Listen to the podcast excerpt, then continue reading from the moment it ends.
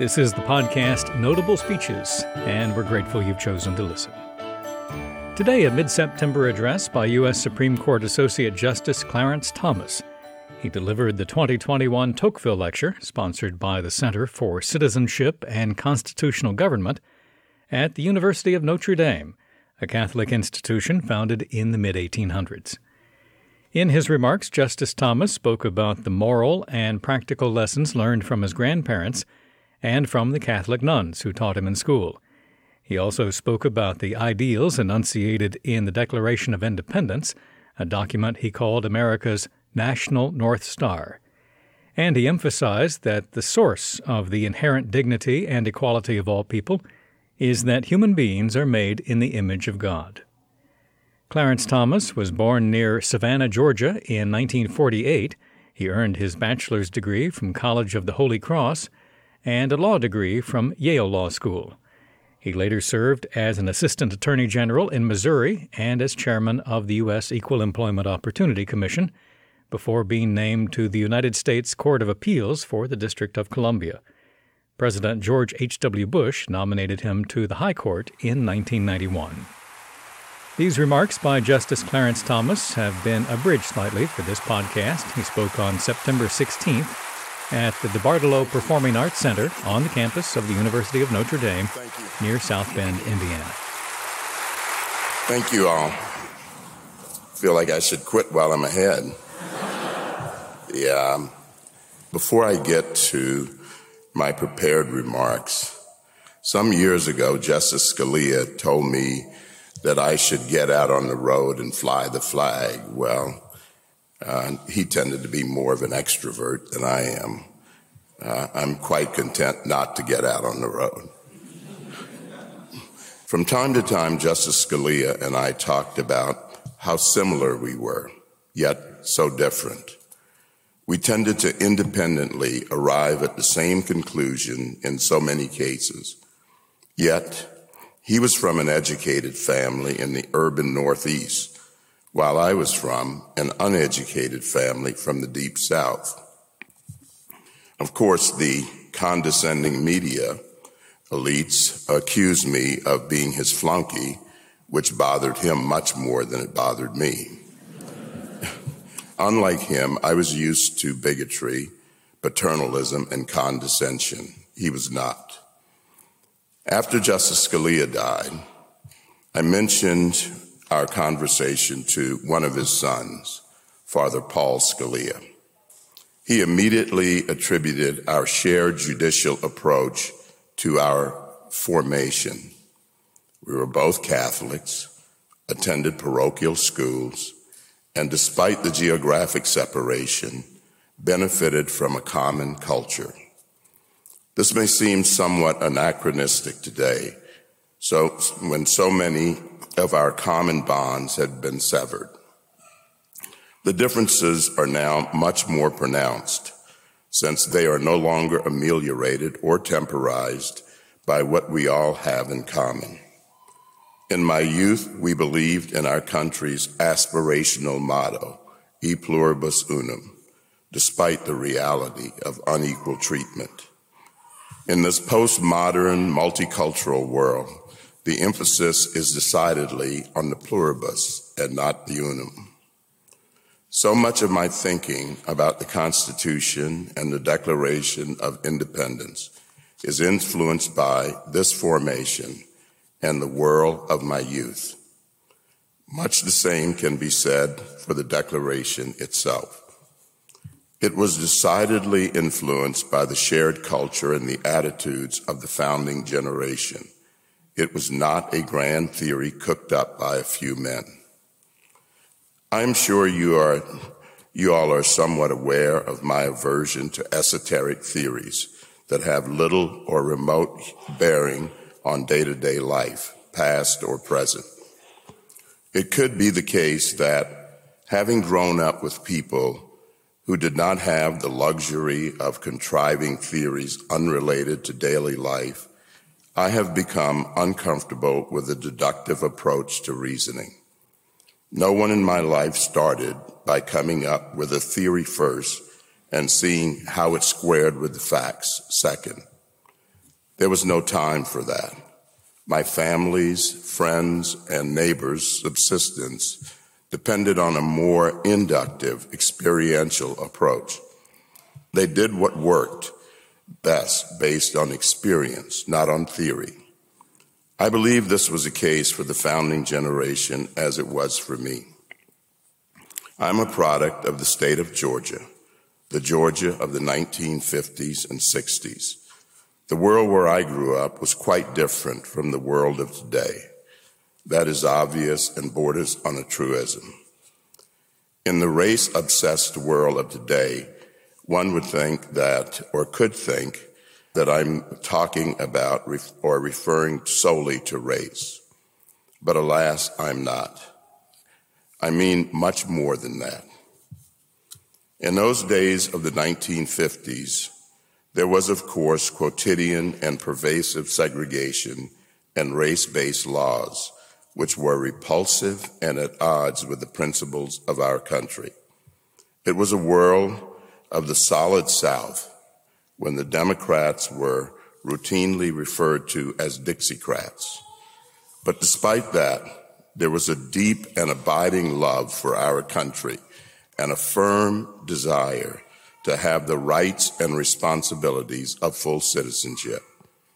Regardless how society treated us, there was never any doubt that we were equally entitled to claim the promise of America as our birthright and equally duty bound to honor and defend her to the best of our ability.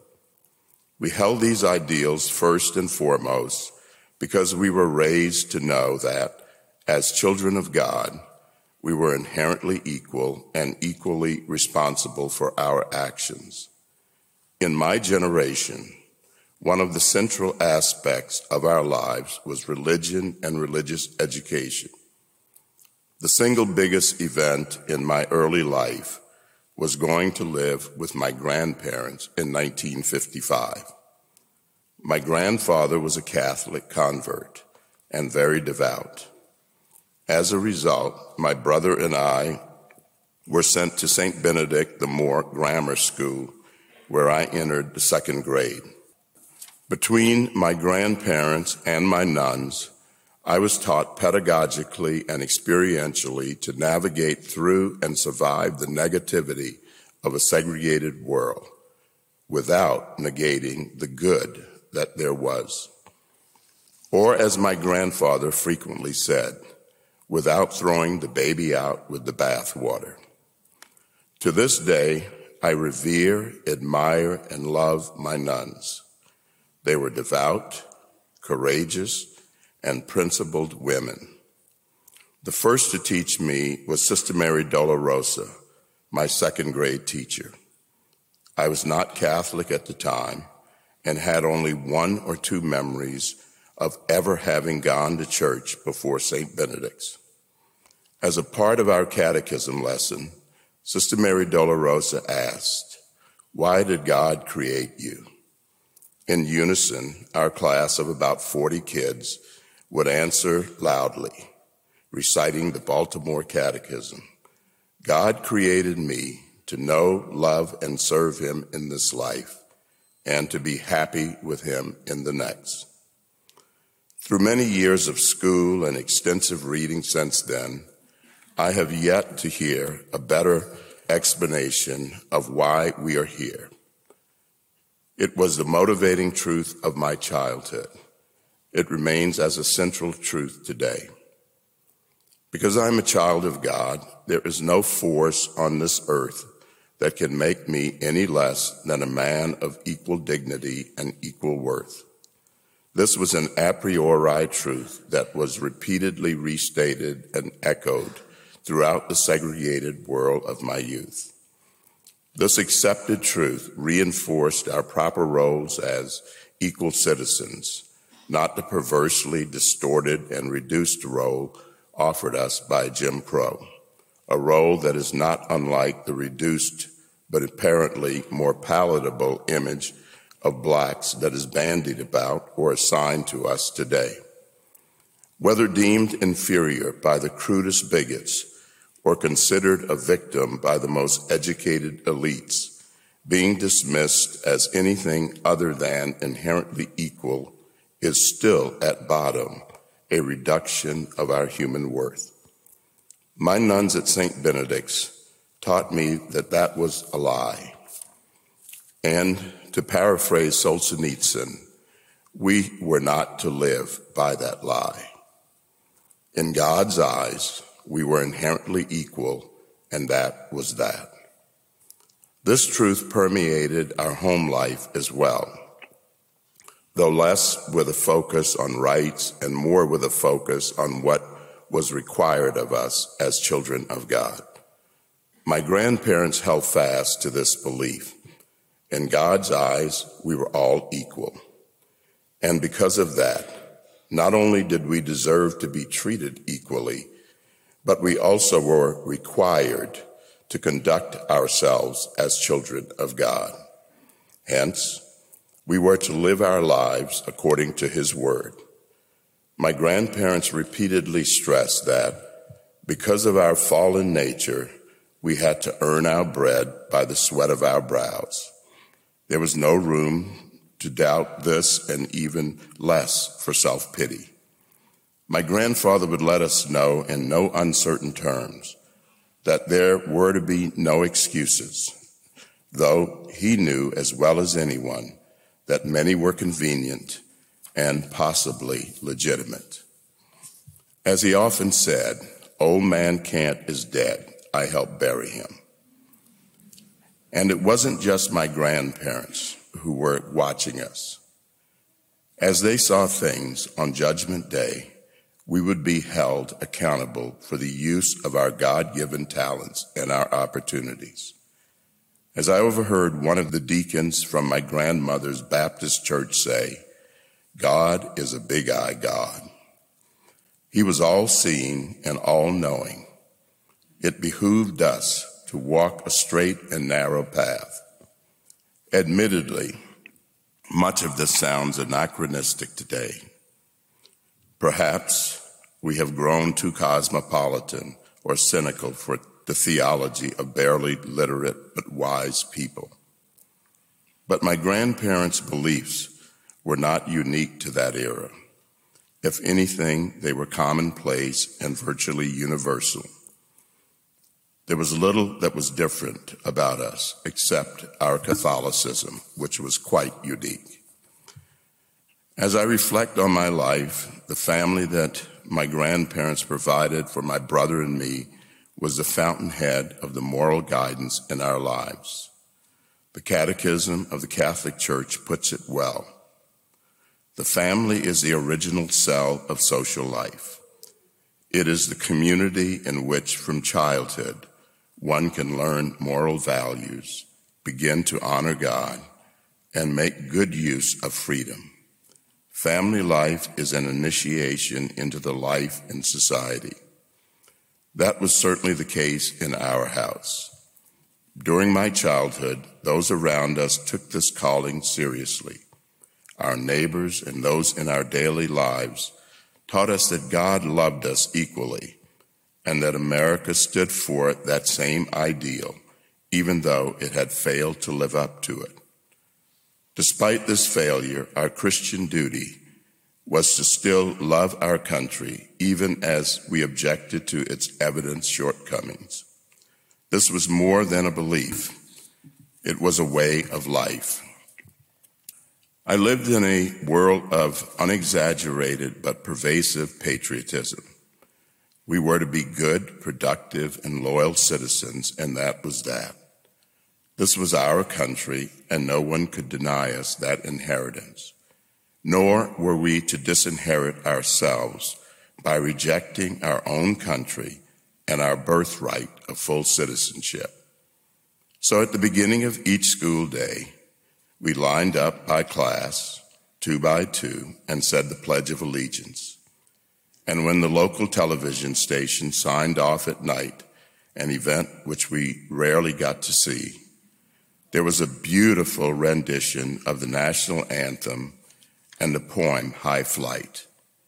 Up, up the long, delirious, burning blue. I've topped the windswept heights with easy grace, where never lark or even eagle flew. And while with silent, lifting mind I've trod the high, untrespassed sanctity of space, put out my hand and touched the face of God. No matter how much others might deny our full inheritance, we were not to act as though we had been disinherited, and we were not to act badly because others had acted badly. I cannot say that I have always lived by this injunction. Unfortunately, for too many years of my life, I lost sight of that lesson and saw it as a sign of weakness or cowardice. When Dr. Martin Luther King Jr. was assassinated in 1968, I lost faith in the teachings of my childhood and succumbed to an array of angry ideologies. Indeed, that was why I left the seminary in May of 1968. I let others and my emotions persuade me that my country and my God had abandoned me. I became disoriented disenchanted with my faith and my country and deeply embittered. And perhaps worst of all, I let my family down. This was further exacerbated when my grandfather asked me to leave his house following my abandonment of my vocation. I was 19 years old. I was consumed by negativity, cynicism, animus, and any other negative emotion you can conjure up. Sadly, the destructive disposition that I exhibited then appears to be celebrated today. I left Savannah for college at Holy Cross that following fall, where I fell in quickly with radical ideologies such as Black Power. It was an era of disenchantment and deconstruction. The beliefs of my youth were subjected to the jaundiced eye of critical theories, or perhaps more accurately, cynical theories. What had given my life meaning and a sense of belonging, that this country was my home, was jettisoned as old fashioned and antiquated. It was considered preposterous to believe in such outmoded things. Having rejected my faith, my family, and my country, I was searching for something to occupy me. It was easy and convenient to fill that void with victimhood, a black man with an axe to grind. So many of us focused intently on our racial differences and grievances, much like today, I'm afraid. My grandfather, a man of reality, not theory, often asked me in an exasperated tone, when you get your way and undermine this country, then what? Other times, he would simply walk away, wondering out loud why he and my grandmother had made so many sacrifices for me. From time to time, he would ominously forewarn me, You just live long enough. You'll see. As usual, he was right. As I matured, I began to see that the theories of my young adulthood were destructive and self defeating. After recognizing that I was adrift, what I realized more than anything else is that I needed to regain common sense and judgment and what I had jettisoned. I had rejected my country, my birthright as a citizen, and I had nothing to show for it. Perhaps that is the ultimate destination of nihilistic ideologies. The wholesomeness of my childhood had been replaced with an emptiness, cynicism, and despair. I was faced with the simple fact that there was no greater truth than what my nuns and my grandparents had taught me. We are all children of God and rightful heirs to our nation's legacy of civic equality we were duty bound to live up to obligations of the full and equal citizenship to which we were entitled by birth. On the morning of April 16, 1970, after returning from a riot, I stood outside the chapel at Holy Cross and asked God to take hate out of my heart. I used this background to set the stage for my later and more in depth encounter with the Declaration of Independence in the mid 1980s. At that time, having run agencies and seen how the federal government actually worked, I became deeply interested in the Declaration of Independence. I had hoped it would bring some clarity to the cacophonous world in which I found myself. Studying the founding, however, felt more like a return to familiar ground, the ground of my upbringing. The Declaration captured what I had been taught to venerate as a child, but had cynically rejected as a young man. All men are created equal, endowed by their Creator with certain unalienable rights. In so declaring, the Declaration of Independence did not propose to have discovered anything new. Its truths were self evident. They were beyond dispute. They were a priori in the society of my youth, imbibed at school, home, and in the culture. They were a given. And as I rediscovered the God given principles of the Declaration and our founding, I eventually returned to the church, which had been teaching the same truths for millennia. That the Declaration set forth self evident truths was no accident. The founders, quite frankly, didn't have the time or the mandate to reinvent the wheel or the world. Between April and July 1776, the fervor for independence was palpable throughout the colonies. The colonies, their counties and towns, and even trade associations were drafting their own declarations of independence. The late historian Pauline Maier estimated that there were 90 such declarations during this time frame, though not all were specifically denoted as such. These lesser known declarations typically began with lists of grievances against the British Empire. Among them were George III's rejection of the olive branch petition, Great Britain's use of Indian tribes and German mercenaries to wage war against the colonies, and Parliament's Prohibitory Act cutting off all trade between the colonies and England. The declarations then asserted that these usurpations were at odds with man's invaluable rights and privileges, to quote a Rhode Island declaration, or the first principles of nature, to quote a declaration from Pennsylvania. Thus, to maintain inviolate our liberties and to transmit them unimpaired to posterity, as one Maryland declaration put it, separation from Great Britain was the only remaining course.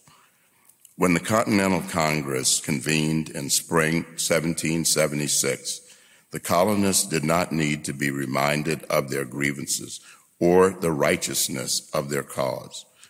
Their declarations made their points clear. Rather, what they sought was leadership from a united Congress.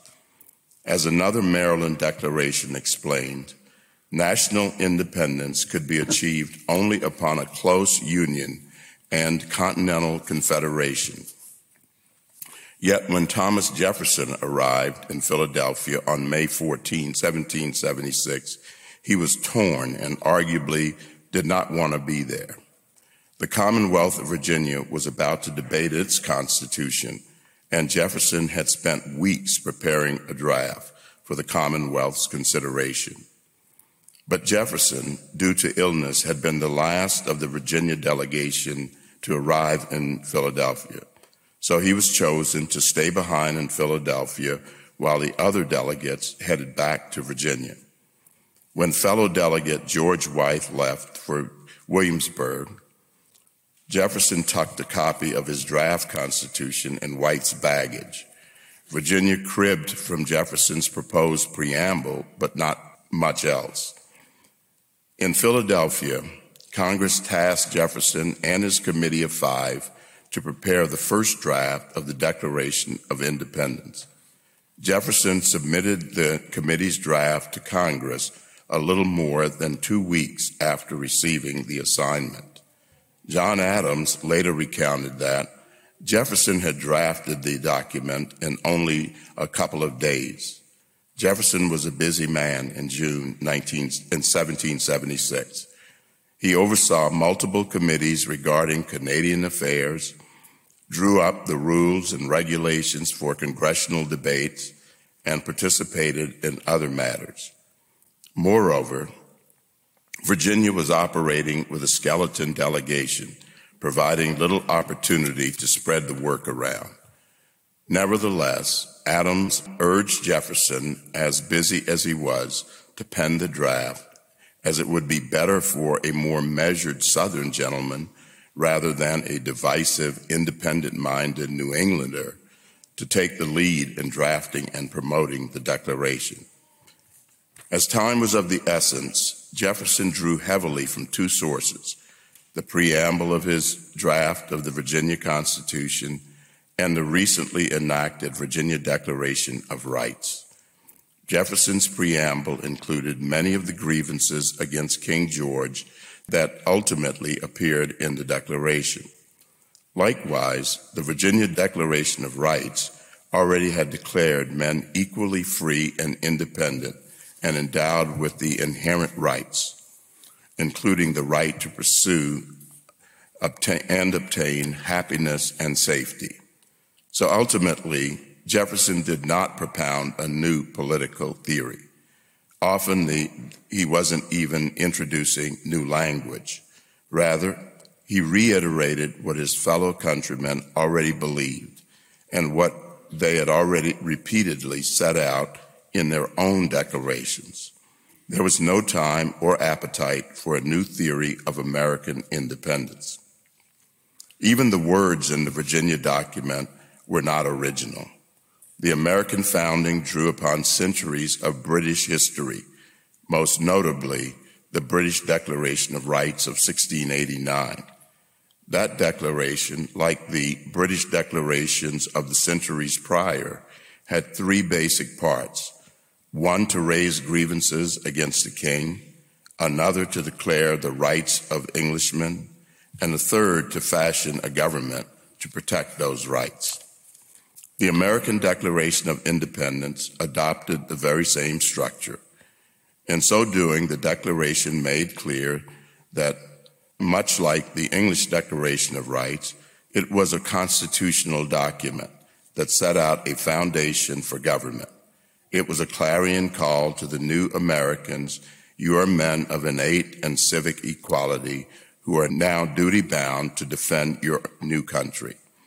Indeed, once published, the Declaration was distributed not only among the colonies, but also to each commander of the Continental Army.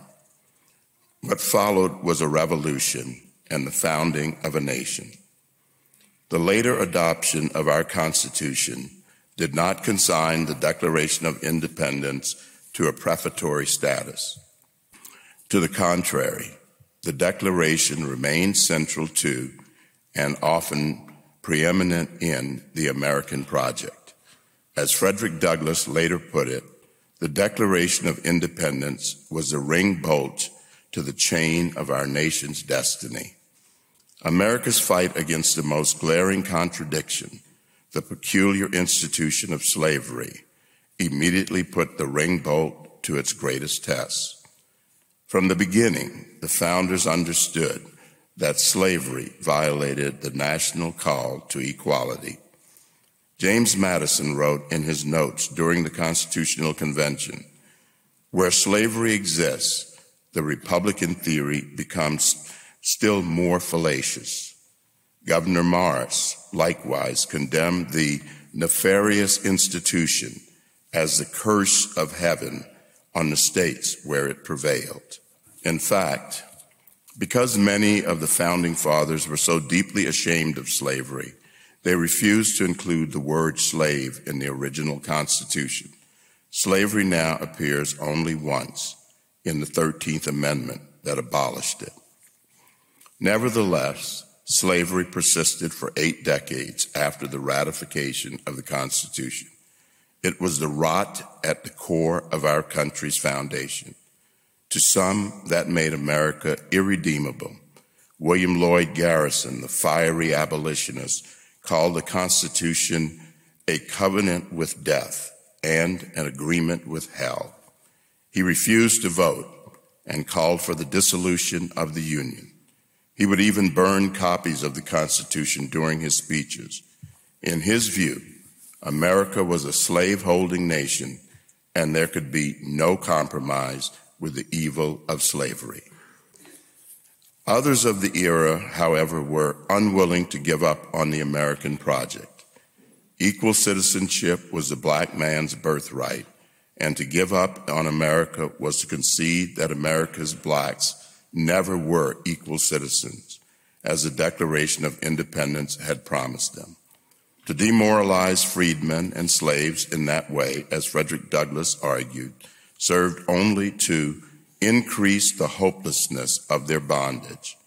The real goal, Douglass repeatedly made clear, was to convince Americans that the country was unmoored but not lost.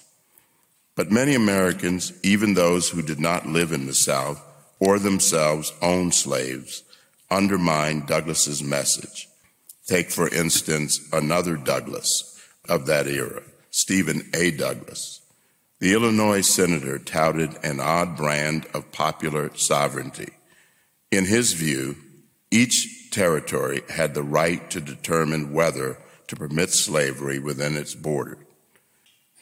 When confronted with the simple, clear, and direct language of the Declaration, declaring that all men were created equal, Douglas responded in 1857 by arguing that the text did not mean what it said.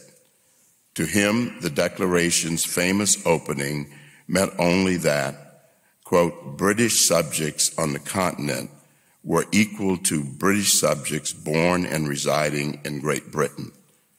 Thus, he reduced a universal truth to a narrow national one.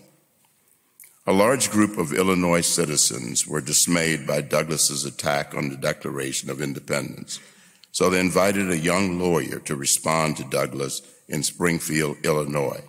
That man, of course, was Abraham Lincoln, who became perhaps the Declaration's greatest proponent and advocate. Lincoln conceded that the Declaration did not assert the obvious untruth that all were then actually enjoying equality, nor yet that they were about to confer it immediately upon them. But man's unequal station meant only that the dream was deferred, it remained to be attained. As Lincoln explained, the Declaration proposed a standard maxim of equality for free society, which should be familiar to all and revered by all constantly looked to, constantly labored for, and even though never perfectly attained, constantly approximated, and thereby constantly spreading and deepening in its influence and augmenting the happiness and value of life to all people of all colors everywhere. To Lincoln, this promise of equality was not merely important to the nation, it was foundational. There was no American nation without the Declaration of Independence. A year after his debates in Springfield, Lincoln made this strikingly clear. He declared, Think nothing of me, take no thought for the political fate of any man, whomsoever, but come back to the truths that are in the Declaration of Independence. You may do anything with me you choose, if you will but heed these sacred principles. You may not only defeat me for the Senate, but you may take me and put me to death. Unfortunately, President Lincoln would later pay that ultimate price. So too would almost 700,000 Americans. Decades of racial strife followed, but time and again, the Declaration of Independence remained our national North Star, or as Pauline Maier describes it, our American scripture. We did not surrender our inheritance as equal men endowed by our Creator with inalienable rights. Neither slavery nor Jim Crow defeated us.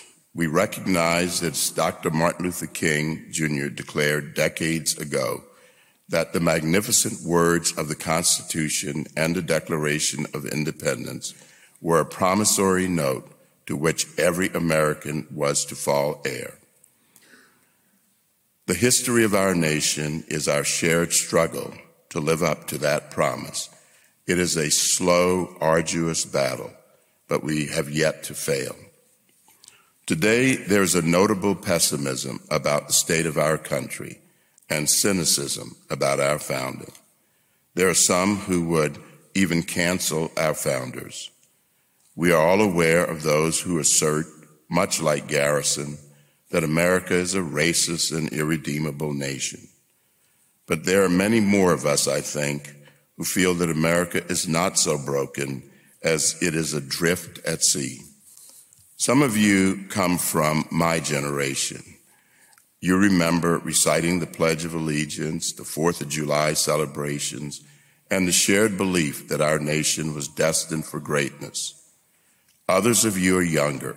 You lived in the twilight of that life or feel nostalgia for a world that you missed or you don't remember it at all. In all cases, we sense among us an American spirit we cannot quite capture. We sense amidst the noise and din telling us that truth does not exist, that there is something true, something transcendent, something solid something that pulls us together rather than divides us. My wife and I this summer were inspired when we saw in the RV parks the people who still hold these values and who still believe as they flew proudly so many flags in the RV parks. I lay no claim to the answer or to the gospel, but this I do know. For whatever it is worth, the Declaration of Independence has weathered every storm for 245 years. It birthed the great nation. It abolished the sin of slavery and it endeavored to address its effects. While we have failed the Declaration and the ideals of the Declaration time and again, I know of no time when the ideals have failed us. Ultimately, the Declaration endures because it articulates truth. It was not a grand philosophy contrived by clever academics. It came from antecedent shared values, unlike so many of the theories of more recent vintage. As Lincoln taught us, the Declaration reflects the noble understanding of the justice of the Creator to his creatures and the enlightened belief that nothing stamped with the divine image and likeness was sent into the world to be trodden on and degraded and embruted by its fellows. The Declaration simply recounts what the church has taught for millennia and what we once universally accepted as a given. All men are created and all men are created equal. No force on earth can take away what God has given us. Thus, I leave you with this thought. The Declaration of Independence may or may not be the American scripture, as Pauline Maier's book is entitled, but it establishes a moral ideal that we as citizens are duty bound to uphold and sustain. We may fall short, but our imperfection does not relieve us of our obligation. My nuns and my grandparents lived out their sacred vocation in a time of stark racial animus and did so with pride, with dignity, and with honor. May we find it within ourselves to emulate them. Lincoln put it best in his Gettysburg Address.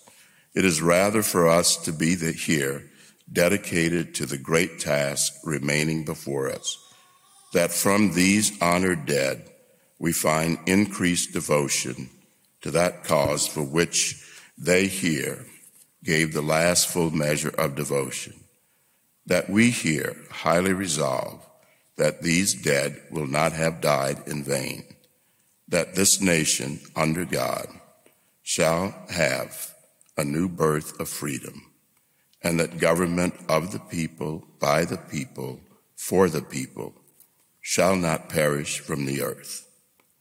May we as a people and a nation endure and prosper. May God bless you, and may God bless and preserve our great country. Thank you, and go Irish. U.S. Supreme Court Associate Justice Clarence Thomas delivering the 2021 Tocqueville Lecture at the University of Notre Dame. To make a comment or to offer a suggestion about the Notable Speeches podcast, email us feedback at notablespeeches.com. And we invite you to follow us on Parler or Twitter at Notable Speeches. If you haven't yet subscribed to this podcast in a podcast app, we hope you'll do so. Thank you for listening. I'm Joseph Slife.